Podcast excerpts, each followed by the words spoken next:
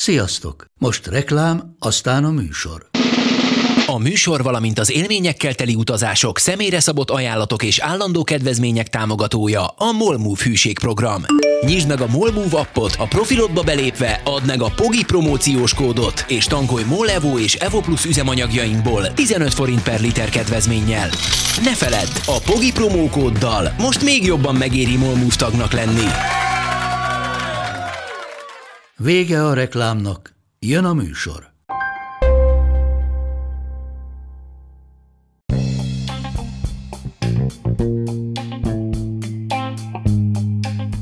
Ez itt a Pogi Podcast. Pogácsa Zoltán közgazdász, szociológus, politikai gazdaságtani podcastja a globális gazdaságról a klímaválság, az automatizáció, a digitális gazdaság, az egyenlőtlenségek és a posztdemokrácia korszakában. Az egyik kedvenc magyar közgazdászom és közéleti személyiségem Róna Péter idén 80 éves. Egy születésnapi ünnepséget szerveztek neki Corvinus Egyetemen a második reformkor alapítvány. Ennek az eseménynek a keretében felkértek arra, hogy egy köszöntőt mondjak Róna Péternek. Ez következik most.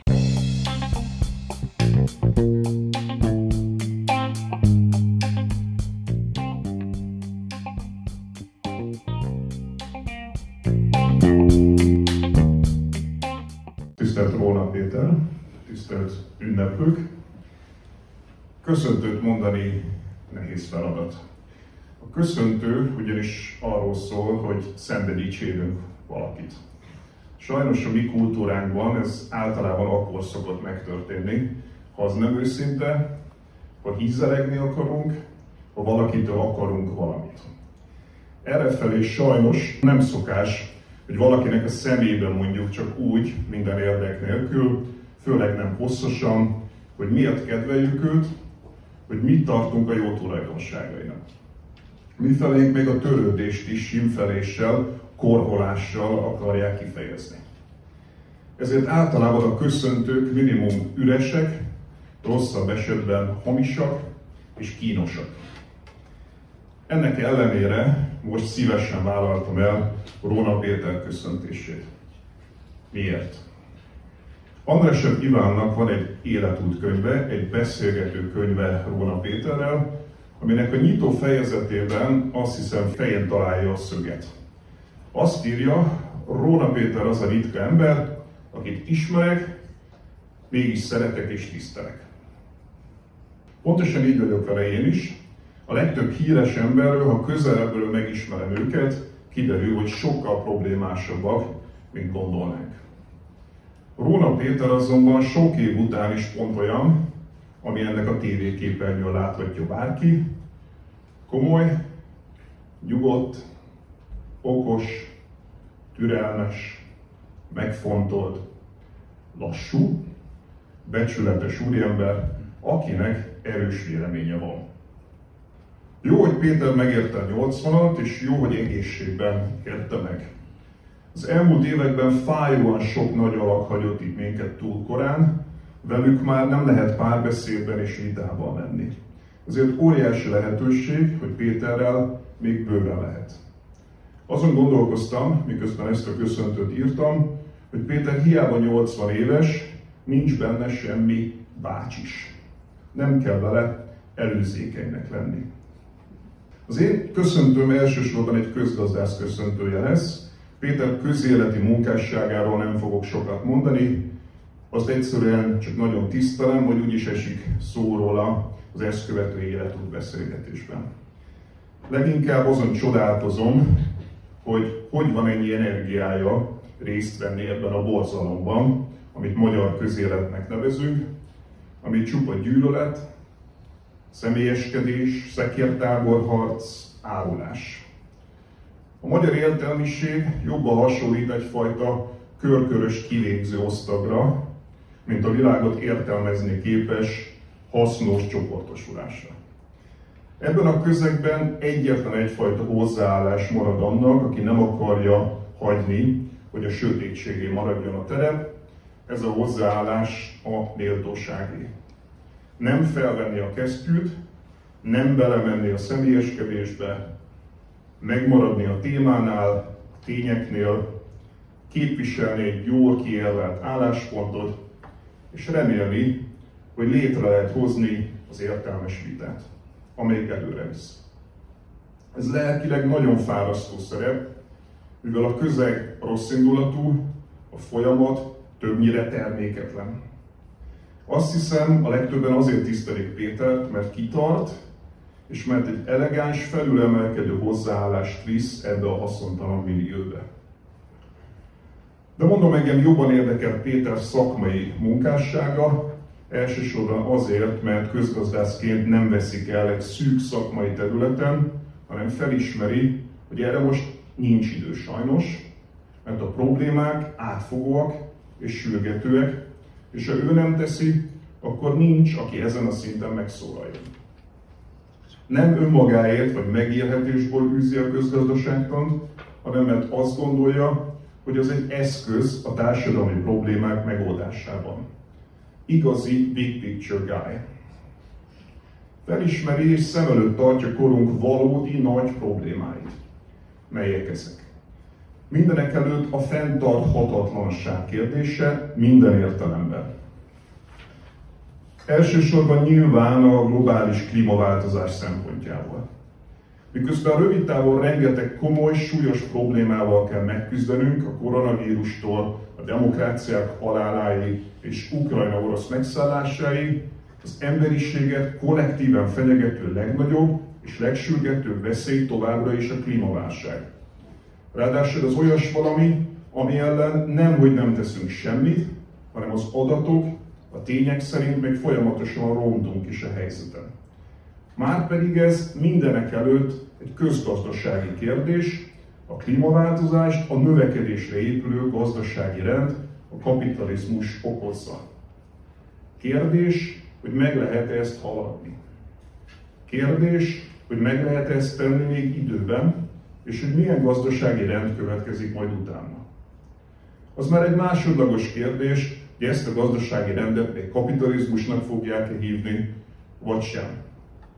Nem véletlen, hogy Péternek Magyarországon a zöldek lettek többé-kevésbé a szellemi otthona. De a fenntarthatatlanságnak van anyagi dimenziója is, és Péter ezt is világosan látja. Ez nem más, mint a globális eladósodás kérdése. Még a kapitalizmus szerelmesei, mert bizony ilyenek is vannak, azt gondolják, hogy az alternatív gazdasági rendszerek kudarcai és hiánya azt jelenti, hogy a kapitalizmus problémamentes. Péter világosan látja, hogy nem az. Felismeri, hogy a kapitalizmus évtizedek óta csupán adósságból képes működni és felmaradni. Magánadósságból és államadósságból. Van köztünk egy kisebb vita arról, hogy melyik mennyire fontos, de ez nem lényeges. A hangsúlyos elem az, hogy ez a gazdasági rendszer már összeomlott volna, ha nem tartaná életben az adósság, és ezt az emberek többsége nem látja. Mindezt nem lehet azzal elintézni, hogy majd szépen eltöröljük az adósságokat, mert bizonyos adósságok esetében ez szimplán nem így működik. Amikor ezeket nem fizetik vissza, az válsághoz vezet, és hogy korunk egyre szaporodó krízisei esetében látjuk, ez a hétköznapokban a cégek bezárását jelenti, munkahelyek elvesztését, megélhetési válságot, kilakoltatásokat, a helyi közösségek dezintegrációját. Péter világosan látja, hogy a gazdasági kérdéseknek hétköznapi hozadéka van, az adósságkapitalizmusnak tétje van. Sok magyar közelről látta ezt a devizahitelezés esetében, amely ügyben Péter az egyik legmarkánsabb megszólaló volt. De a probléma mélyebb és szélesebb, mint a magyar devizahitelezés, a 2009-es amerikai pénzügyi válság, vagy az eurozóna válsága. A kapitalizmus egészen világszerte adósságból zakatol tovább. Van ennek egy jelentős irodalma, Wolfgang Streeck, Steve Keen, csak kettőt említsek, de a magyar értelmiségen belül nagyon kevesen vannak, akik igyekeznek megteremteni az ezzel kapcsolatos tudatosságot, ezért a magyar társadalom probléma horizontján ez a kérdés azt hiszem nincs is rajta. A kapitalizmus másik súlyos problémája, ami viszont rákerült már a magyar társadalom problématérképére is, a társadalmi egyenlőtlenségek kérdése. Péternek ebben óriási érdemei vannak. Ami Thomas Piketty bemutatott globálisan, tudnélik, hogy a jóléti újraelosztás nélküli kapitalizmus szélsőséges egyenlőtlenségeket hoz létre, az Péterrel együtt többünknek sikerült a magyar esetben is témává tennünk. Ma már ez rendszeresen szerepel az újságcikkekben, de én meg emlékszem rá, amikor nem is olyan régen egyszerűen nem volt helye a magyar sajtóban. A rendszerváltás után az volt a megközelítés, hogy innentől kapitalizmus lesz, abban pedig az egyenlőtlenségek természetesek, nincs ezzel mit foglalkozni. Sokan mind a mai napig ezzel intézik el a problémát, hogy ja kérem, nincs már kommunizmus, nincs már semmi szégyelnivaló abban, ha valaki meggazdagszik. Sőt, a szégyelnivaló a szegénység, mert akkor biztos rosszul csinál valamit az illető. Ilyen egyszerű. Gazdag jól csinálja, szegény rosszul. Nem szabad utálni a gazdagokat, mert ők a kapitalizmus kreativitását és szolgalmát képviselik. Még majdnem Nobel-díjas magyar közgazdászok is mondtak ilyet, a magyar társadalomtudomány krémje. Miért? Mert ők a szovjet rendszerben szocializálódtak, és először hittek benne, utána pedig mélységesen csalódtak.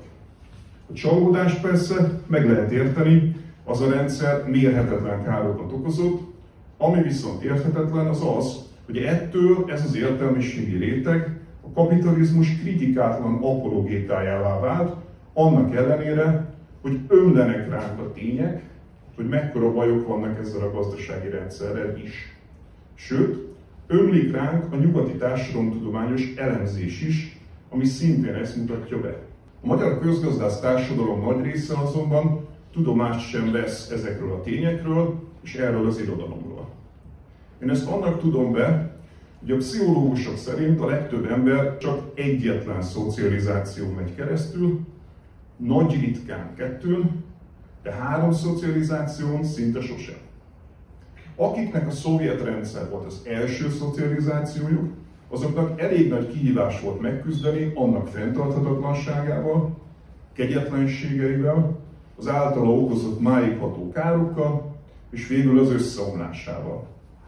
Elég nagy feladat volt hozzáigazodni az új, poszt-szovjet korszak kapitalizmusához, újra szocializálódni lelkileg, értékrendszerben, élet- és karrier stratégiákban. Egy harmadik szocializáció már nem megy, főleg idősebb korban nem.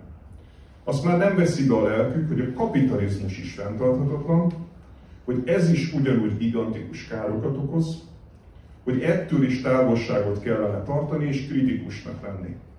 Főleg, ha az ember munkássága arról szól, hogy itt a történelem vége, a kapitalizmus győzött, a kapitalizmus garantálja a demokráciát, a kapitalizmus garantálja a fejlődést. Könnyebb megmaradni abban az illúzióban, hogy az ember végül is a történelem győztes oldalán öregedett meg, mint szembenézni egy újabb kudarccal. És itt nagyon érdekes a kontraszt Péterrel. Péter ugyanis nem itt, nem a szovjet típusú rendszerben nőtt fel. Neki nem, hogy nem volt korai kötődése a rendszerhez, hanem kifejezetten ellensége volt annak, el is ment hamar. Nem kellett kompromisszumokat kötnie a szovjet típusú rendszerrel, amelyek máig terhelnék a lelkét, és amelyek esetleg kiderülhetnének róla. És nem is kellett újra szocializálódnia, amikor a szovjet típusú rendszer összeomlott, mert sosem hitt benne. Ez itt egy kulcsmozzanat. Magyarországon felnőtt, középkorúan Magyarországra bezárt emberek fenntartottak magukban egy illúziót a nyugattal kapcsolatosan. Számukra az mindig is egy közel, tökéletes világ volt. Egyszerűen szükségük volt a nyugatra, mint utópiára, a létező szocializmus kilátástalanságával szembeállítva. Mivel én magam sem Magyarországon nőttem fel, és egy későbbi generációhoz tartozok, gyerek voltam a szovjet rendszerek összeomlásakor, erre a jelenségre mások ébresztettek rá.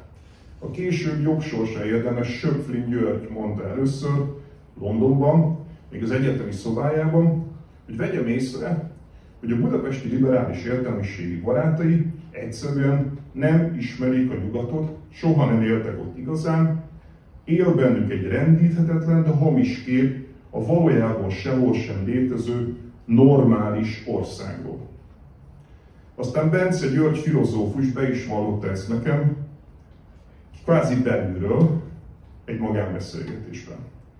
A dolog Dávid Ibolyával és a késői MDF-fel csúcsosodott ki, ahol egy párba terelték a 90-es évek teljes értelmiségét, és ez a normális ország elnevezésű nyugatvízió lett a közös nevező. Csúfos bukás lett belőle, hogy 2022-ben is egy hasonló kísérletben. Péternek ilyen illúziói sem voltak. Amerikában nőtt fel és csinált karriert. Élt és dolgozott Londonban. Beutazhatta a világot szabadon. A bankot, amelyet vezetett, japánok vették meg, ezért oda is kellett járnia. Válságmenedzser volt Ausztráliában és Norvégiában. Ismerte és belakta a nyugati világot, annak egészen különböző kapitalizmus válfajait, és látta annak az időbeli változását is, a jóléti államok lebontását, a Reagan, Thatcher, Blair és Schröder féle neoliberalizmus térhódítását. Péternek nem voltak illúziói 1989-ben, nem csak azt látta, hogy a kapitalizmus nem problémamentes, idáig a magyar értelmiség őszintebb része is eljutott, igaz nem túl sokan, és csak jóval később. De Péter azt is látta, hogy kifejezetten súlyos válságban van a kapitalista rendszer. És ettől nem lett nyugatellenes, vagy illiberális, mint oly sokan Magyarországon, mert nem gondolta, hogy a megoldás kulcsa keleten lenne. A baj van, azt nyugaton kell megoldani, azt a nyugatot kell rendbe rakni, amelyhez Magyarország tartozik. Pedig sok más lehetősége lett volna. Hazajöhetett volna a kapitalizmus kritikátlan megtestesítőjeként, mint tették páran. A nyugatra szakadt kapitalista nagybácsi, aki hozza a pénzét, és megmondja a tutit, de nem jön ide élni. Mint egyfajta Soros György, van olyan barátom, aki szerint Róna Péter még hasonlít is Sorosra megjelenésben. De Péter nem így döntött. De akár el is felejthette volna az országot, hiszen volt pénze és karrierje, élhetne boldogan Long Islanden, ahol, ha jól tudom, van egy szép háza, vagy Toszkánában, vagy bárhol lovakat és teheneket tartani, sajtot gyártani, a családdal lenni bárhol lehet a világban, az ember vagyos. Soros Györgynek érdekes módon volt egyébként egy bátyja, Pál, aki így is döntött, öcsével ellentétben hallani sem akart emigrálása után Magyarországról, okozott ez neki elég fájdalmat. De Róna Péter akart valamit kezdeni Magyarországgal. Próbáltam megfejteni az András Ediválféle életútkönyv olvasása közben, hogy miért. Arra jutottam, hogy egyrészt azért, mert Róna Péter már nem volt egészen kisgyerek, amikor 1956-ban édesanyjával elhagyták Magyarországot. Ahhoz épp eleget élt itt előtte, hogy kialakuljon a kötődése, az viszont nem eleget, hogy az itteni szocializáció, attitűdök és működési mechanizmusok lehúzzák a szárnyait. A másik megfejtésem az volt, hogy a szovjet típusú berendezkedés Magyarországon egyszerűen nem tartott sokáig. Az 50-es évek elejére konszolidálták, a 80-as évekre már szét is esett, és a 70-es évektől már lehetett nyugatról Magyarországra jönni, ahogy ezt Péter tette is, méghozzá a Szent Koronához kötődő gyékben. Azaz az egész körülbelül addig tartott, mint a rendszerváltástól máig tartó időszak. Ennyi idő alatt, bár nehezen, de fennmaradt a remény, hogy egyszer még lehet valamit tenni Magyarországért, Magyarországon. Az persze nem látszott akkor még, hogy ennek a legnagyobb gátja maga az az értékrendszer lesz, amivel a magyarok az új szabad világnak neki láttak.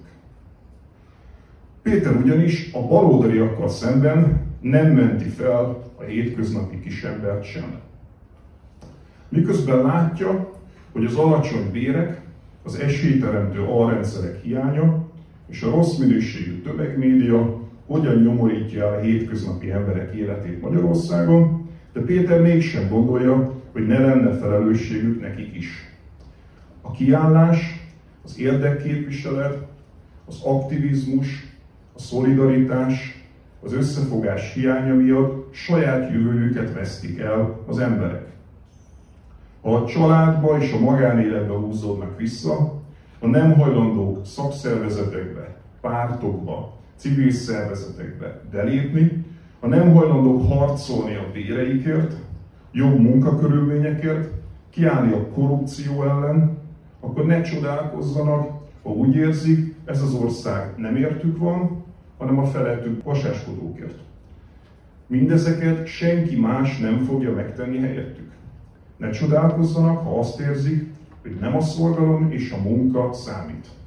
Ha nem hajlandók minden embert egyenlően, fele barátként kezelni, ha lenézik a cigányokat, és elnyomják a nőket, ha egyedül hagyják az időseket, akkor ne csodálkozzanak, az előbb-utóbb visszaüt rájuk is. Ezt a passzivitást nem lehet megmagyarázni a szegénységgel. A 19. századi munkások sokkal nagyobb nyomorban fogtak össze, és szerveztek illegális szakszervezetet, miközben a rendőr rájuk lőtt a tüntetésen. A háború elől menekülőket a legszegényebb társadalmakban is segítik világszerte. A korrupció ellen a szomszédos, volt államszocialista országokban is fellépnek. Az a gondolat, hogy Pestről menjenek le politikusok és értelmiségiek, hogy képviseljék a népet, az egy téveszme. A népet csak saját maga tudja képviselni, ha kiáll magáért. Ezt nem lehet felülről csinálni. Péter ezt is látja, és nem fél elmondani újra és újra, pedig ez nem népszerű, mint kiállni a devizahitelesekért. Ahogy fogalmaz, sok tekintetben ez koppány, és nem István országa maradt, a kereszténység itt külsőség, a tekintélyelvűség és egy hierarchia formalizált szimbólumrendszere, nem mélyen megélt szeretet, együttérzés és közösség, hogy annak lennie kellene. Róna Péter élete elképesztően izgalmas volt eddig is. Ez például látható abból, hogy ki mindenkit ismert meg. Egyszer sétáltunk kettesben Kaposvár főutcáján, éppen lelkesen meséltem neki a friss kutatásaimról, hogy a második világháború után volt a görög jegybanknak egy fantasztikus elnöke, a Xenofon Zolotasz, igen, ismertem, jóban voltunk, dünnyügi közben higgadt baritonjával Péter. Hú, mondom, ennek az embernek nem lehet újat mondani, nem csak, hogy ismeri egy relatíve periférikus ország gazdaságpolitikáját évtizedekre visszamenően, hanem még személyesen a szereplőket is. Másik alkalommal csináltam egy PowerPoint prezentációt, mire illusztrációként ráraktam Balassa Bélának az interneten felelhető egyetlen fotóját. Balassa Béla egy magyar számozású közgazdász volt, sajnos itthon nem annyira ismert, de világszerte nagyon is.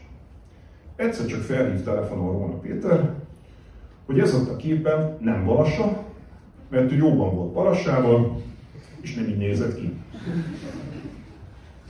És ez csak két példa. A már hivatkozott interjú kötetből kiderül, hogy jóban volt Szilárd Leóval, Márai Sándorra, Romano Pródival, még ki tudja kivel. Ismerte Kádor Miklóst, és értette is, miközben Magyarországon olyan közgazdászok adogatnak egymásnak Kádor akik olyan közgazdasági nézeteket vallanak, amelyek ellen Kádor annak idején küzdött. Együtt járt Oxfordban egyetemre Bill Clintonnal, Amerikában pedig kapcsolatba került a Bush klánnal.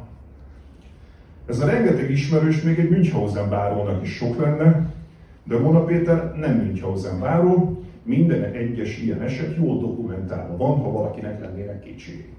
És nem csak az embereket ismerte, hanem az eszméket is, amelyeket képviseltek. Olyanok bántották Róna Pétert Magyarországon, hogy nem igazi közgazdász, akik fele annyit sem tudnak a közgazdaságtan történetéből, mint Péter. Magyarországon tanítják a főálló neoklasszikus közgazdaságtant, meg Keynes gyanánt a Higgs-féle ISLM modellt, ami nem igazi Keynes, hanem annak a meghamisítása, visszavezetése a neoklasszikus keretrendszerben, ahogy ezt egyébként maga Higgs is bevallotta a 80-as években egy cikkében. A legtöbb magyar közgazdász ennyit ismer, és ez alapján azt gondolja, hogy joga van lenézni Rónát, aki olvasottabb nála, viszont amit mond, az nem illik bele a neoklasszikus keretbe.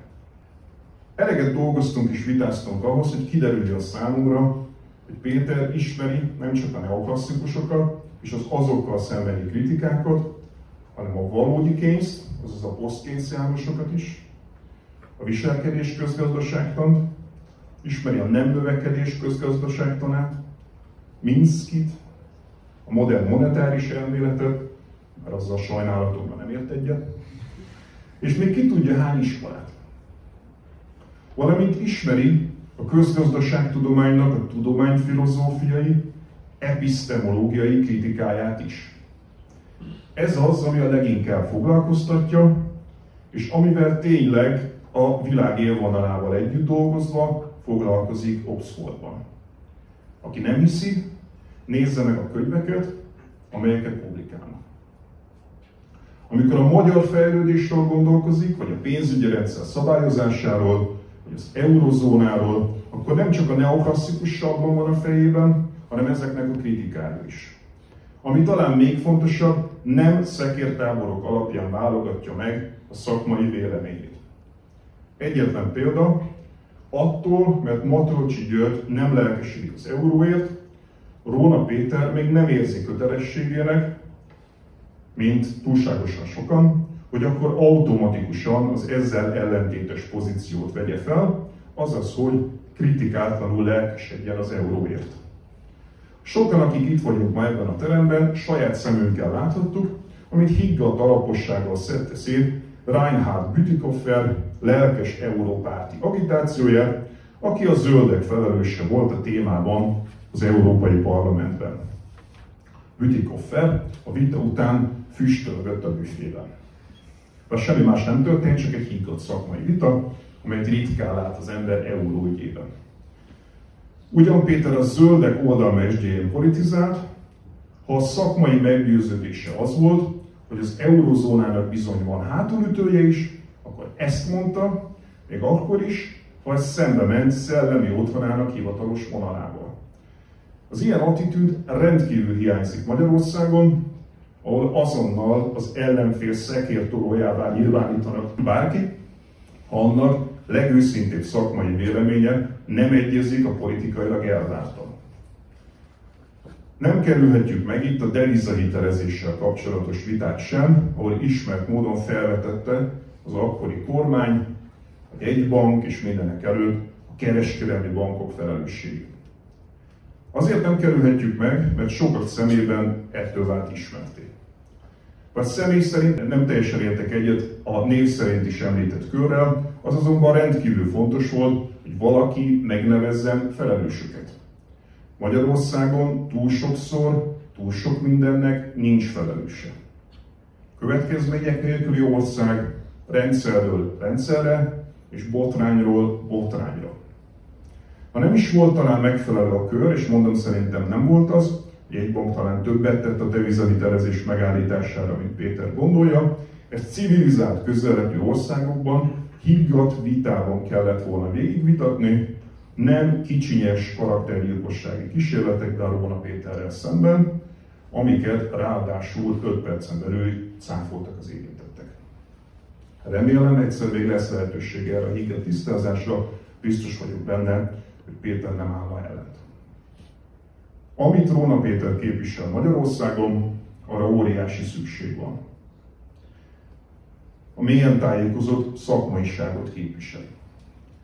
A lényeglátást.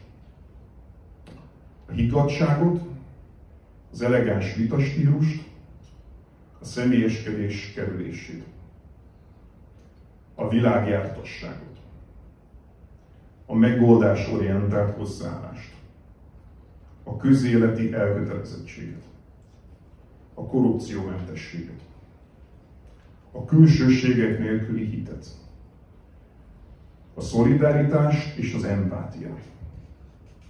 Észak-Nyugat-Európában az ilyen embert megválasztanánk valamilyen fontos tisztségre, mert ott senkinek nincs szüksége vezérekre és állandó harcra. Ma Magyarország nem ilyen. Mi maradt Péternek? Az, amit már említettem, a méltóság teljes részvétel a közéletben, egyfajta magányos oszlopként, amelyről lepereg minden méltánytalanság, még akkor is, a napi szinten gyakran ez borzalmasan fájdalmas és kilátástalan lehet belülről. Nemrég szembe jött velem az adat, a jelenleg élő legidősebb ember a Földön 118 éves. Teljesen világos, hogy mit kívánok volna Péternek. Azt, hogy éljen ő is legalább eddig, egészségben, és élje még meg, hogy Magyarországból egy olyan ország lesz, ahol ő nem kivétel, nem ritkaság, nem ellenáram, hanem ő a főáram. Boldog 80. születésnapot kívánok!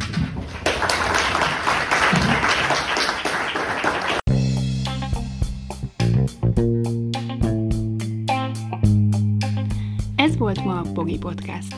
Ha vitába szállnál az elhangzottakkal, vagy témát javasolnál, keresd a Pogi blog oldalt a Facebookon. Ha támogatnád a podcastot, azt a www.patreon.com per Pogi Podcast oldalon teheted meg. Köszönjük!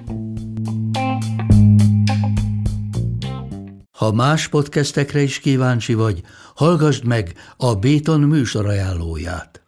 El tudod képzelni, hogy a podcastet, amit éppen most hallgattál, fél év múlva már a mesterséges intelligencia generálja? Mi sem. De ha érdekel, eljötte már a gépek lázadása. Hallgass bele az Embertelen podcastbe. Orsós Lajos vagyok, a műsor házigazdája. Egyelőre még élőben. Egyelőre. Fedezzük fel együtt, hogyan ismerkedik, randizik, mesél és vitatkozik Betty és Péter, két teljesen mesterséges intelligencia. Lajos, a podcast címét mond még egyszer, Léci. Oké. Okay. Embertelen podcast.